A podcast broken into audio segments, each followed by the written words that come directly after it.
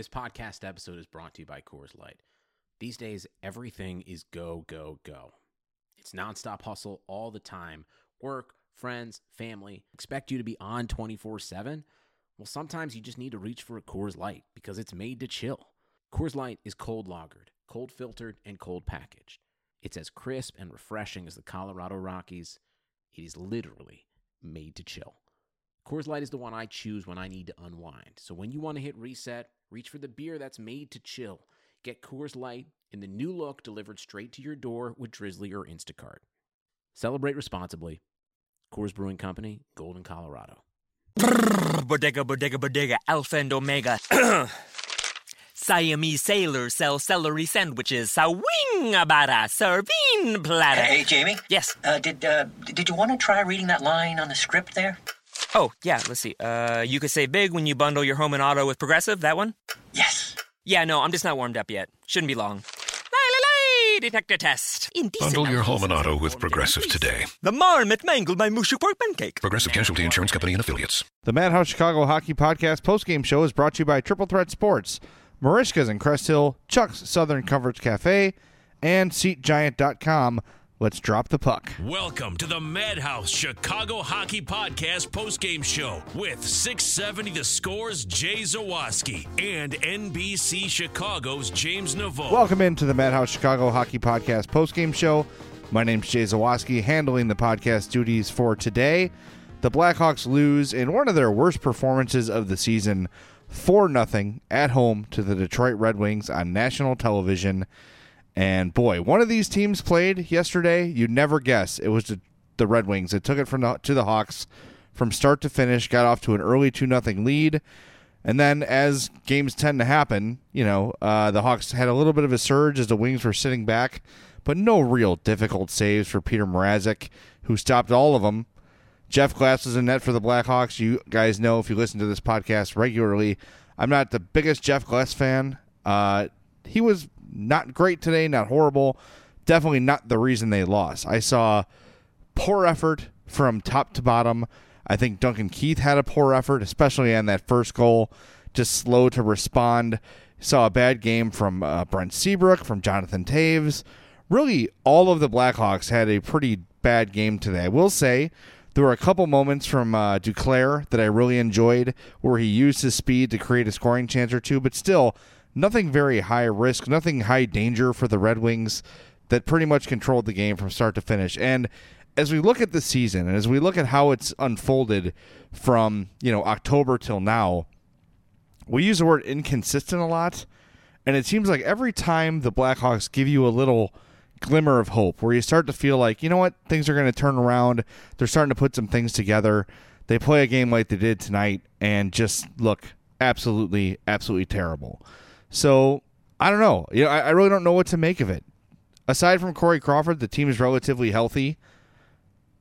This is basically what it's going to be. This is what the team's going to look like.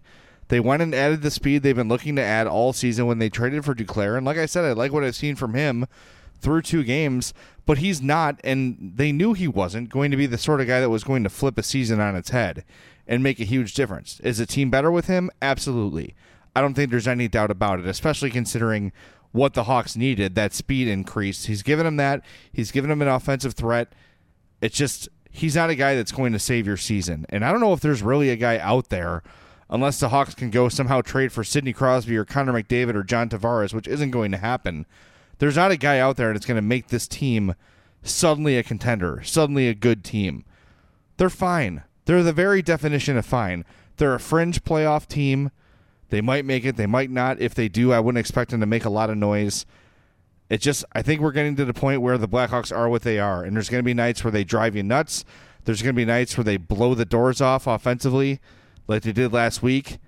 I just, you know, it's really hard to figure this team out because, like I said, there are games where they look like one of the best teams in the game, and then there's games like today where they're playing a subpar opponent in the Detroit Red Wings, who, like I said, played the Pittsburgh Penguins yesterday. So less than 24 hours of a break for the Red Wings when they come into town, come to Chicago, play on the road against a rested team, and take it to them. And they mentioned it early in the game. I think it was Ray Ferraro, who is a I love Ray Ferraro, upgrade over Pierre McGuire. I know Pierre is dealing with prostate cancer. Best wishes to him. He's a good guy, whether you like him or not on the air, but I love Ray Ferraro's commentary. Anyway, point being, Ferraro said, you know, early on, look for the Red Wings maybe to have fresher legs than the Blackhawks simply because they played so recently.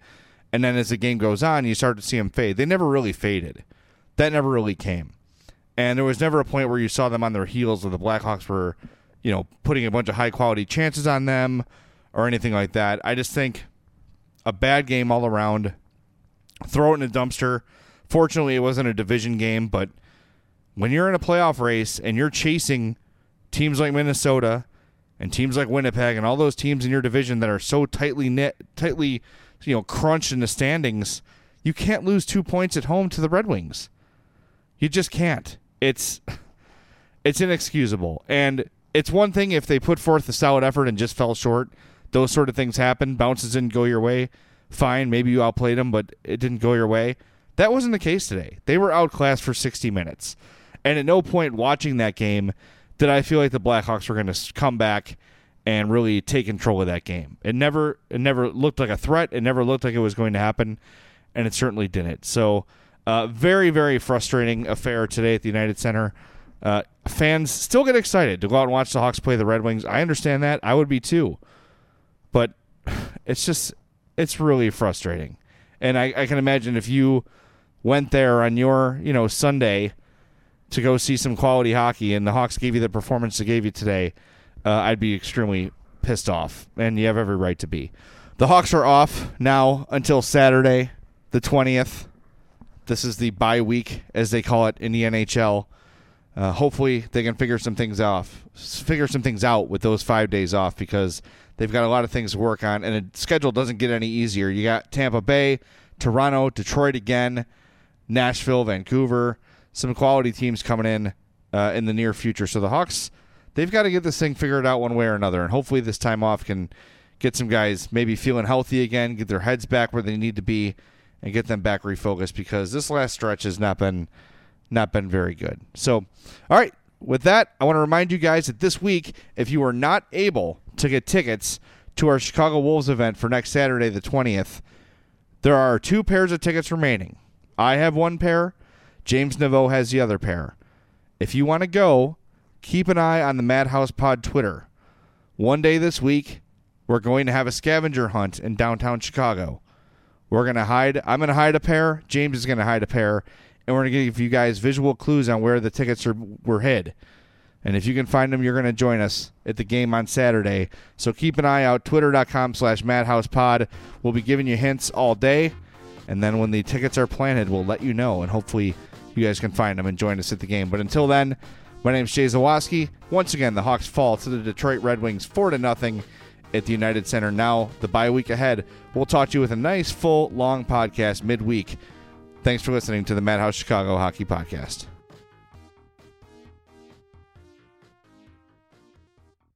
The thing about the Name Your Price tool from Progressive is that by now you've heard a lot of ads about the Name Your Price tool from Progressive. We probably don't even need the words the Name Your Price tool to tell you that our humpback whale pup gives you options based on your budget, or that our novelty hand buzzer helps you save on car insurance. And that's the thing about the tiny felt bag filled with marbles. At this point, you've heard a lot of ads about the elusive northern bobcat. The Name Your Price tool.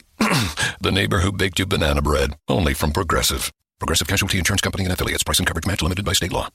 Look in your home. Look in your office. Look in your home office. Everywhere you turn, there's so much smart. At Capella University, we think education should be smart too. Our game changing FlexPath format puts you in control of your master's degree, so you can learn how, when, and where you want. Smart, huh? Yeah, we think so too. So if you want to take the next step in your career, make Capella your first step. Visit capella.edu to learn more. Capella University. Don't just learn, learn smarter.